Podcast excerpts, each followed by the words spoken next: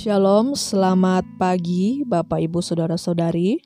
Puji nama Tuhan, kita mengucap syukur kepada Tuhan pada pagi hari ini. Bagaimana Tuhan terus setia melindungi, menyertai, bahkan memberkati kita. Dan pada pagi hari ini sebelum kita beraktivitas panjang hari ini kita akan mendengarkan renungan dan sebelumnya mari kita bersatu di dalam doa.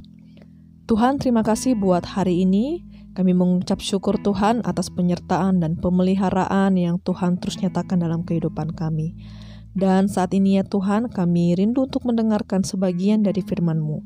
Kiranya Engkau Allah yang menolong kami, memberkati kami, dan kembali menguatkan kami, sehingga firman-Mu ini terus akan menjadi rema, dan kami akan menjadi pelaku akan kebenaran firman-Mu.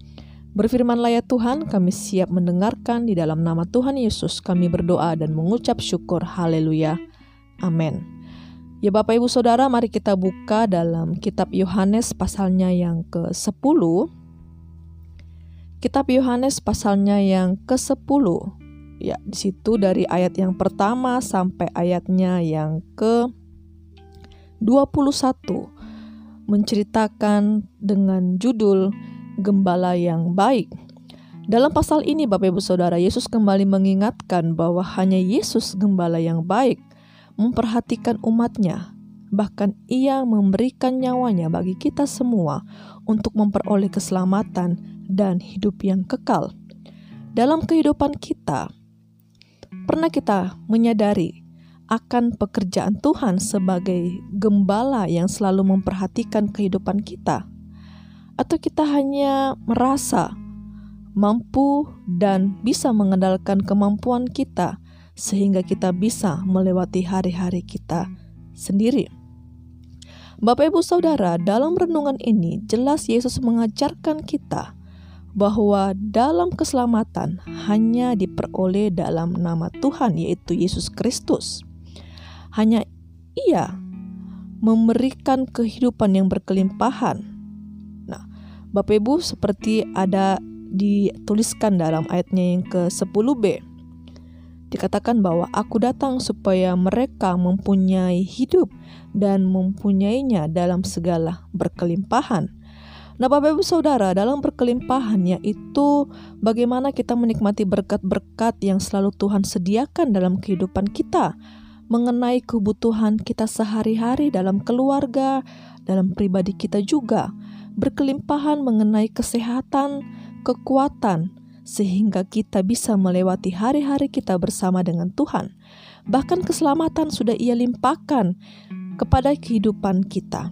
Itulah gembala yang baik, yaitu Yesus Kristus yang memberikan kehidupan kepada kita. Nah, Bapak Ibu Saudara, mari kita melihat di ayatnya yang ke-14 sampai ke-16. Demikian firman Tuhan, "Akulah gembala yang baik, dan aku mengenal domba-dombaku, dan domba-dombaku mengenal aku. Sama seperti Bapa mengenal aku, dan aku mengenal Bapa, dan aku memberikan nyawaku bagi domba-dombaku. Dan ada lagi pada aku domba-domba lain yang bukan dari kandang ini. Domba-domba itu harus kutuntun juga dan mereka akan mendengarkan suaraku dan mereka akan menjadi satu kawanan dengan satu gembala.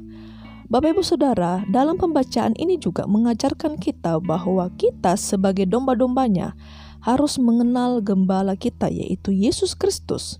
Mengenali berarti kita memiliki hubungan yang baik dengan Tuhan, seperti kita berdoa kepada Tuhan, kita membaca firman Tuhan, bahkan kita beribadah beribadah kepada Tuhan. Ya, situasi yang saat ini kita hadapi tidak akan menghentikan kita untuk beribadah.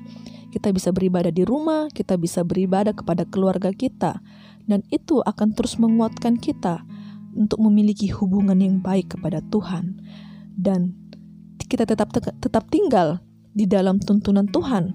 Terlebih kita harus memahami apa yang Tuhan inginkan di dalam kehidupan kita untuk kita lakukan. Ini merupakan syarat kita supaya memahami akan keberadaan Tuhan dan tetap tinggal di dalam Tuhan.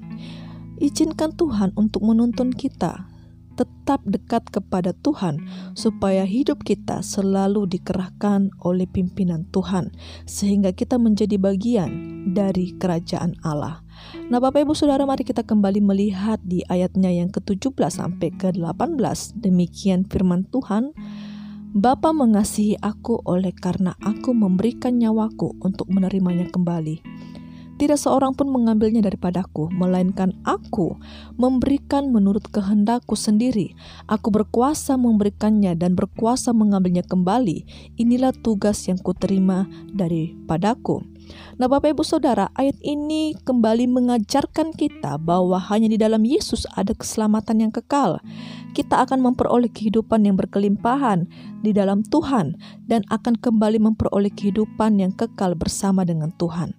Tidak ada nama lain, hanya nama Yesus yang menjamin keselamatan, yaitu melalui memberikan nyawanya untuk domba-dombanya supaya kita tidak tersesat atau kita tidak berada dalam ancaman dari tipuan si iblis yang terus menyerang dan mengambil kesempatan yang sudah diberikan secara gratis kepada kita.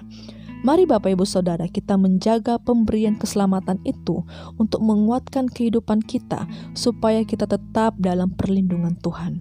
Jangan izinkan iblis untuk merusak keselamatan dari Allah, tetapi perbaharui kehidupan dan kita supaya tetap menjadi kerajaan Allah dan kita terus di dalam pengawasan Allah.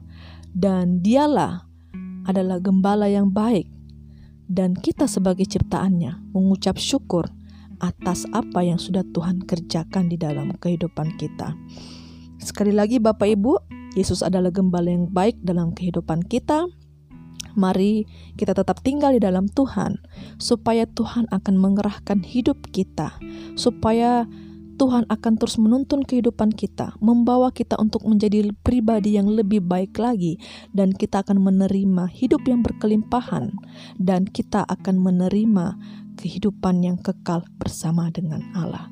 Demikian firman Tuhan yang dapat saya sampaikan pada pagi hari ini, kiranya menjadi berkat dan menolong kita untuk terus berjalan bersama dengan Tuhan. Terima kasih, Tuhan Yesus memberkati. Amin.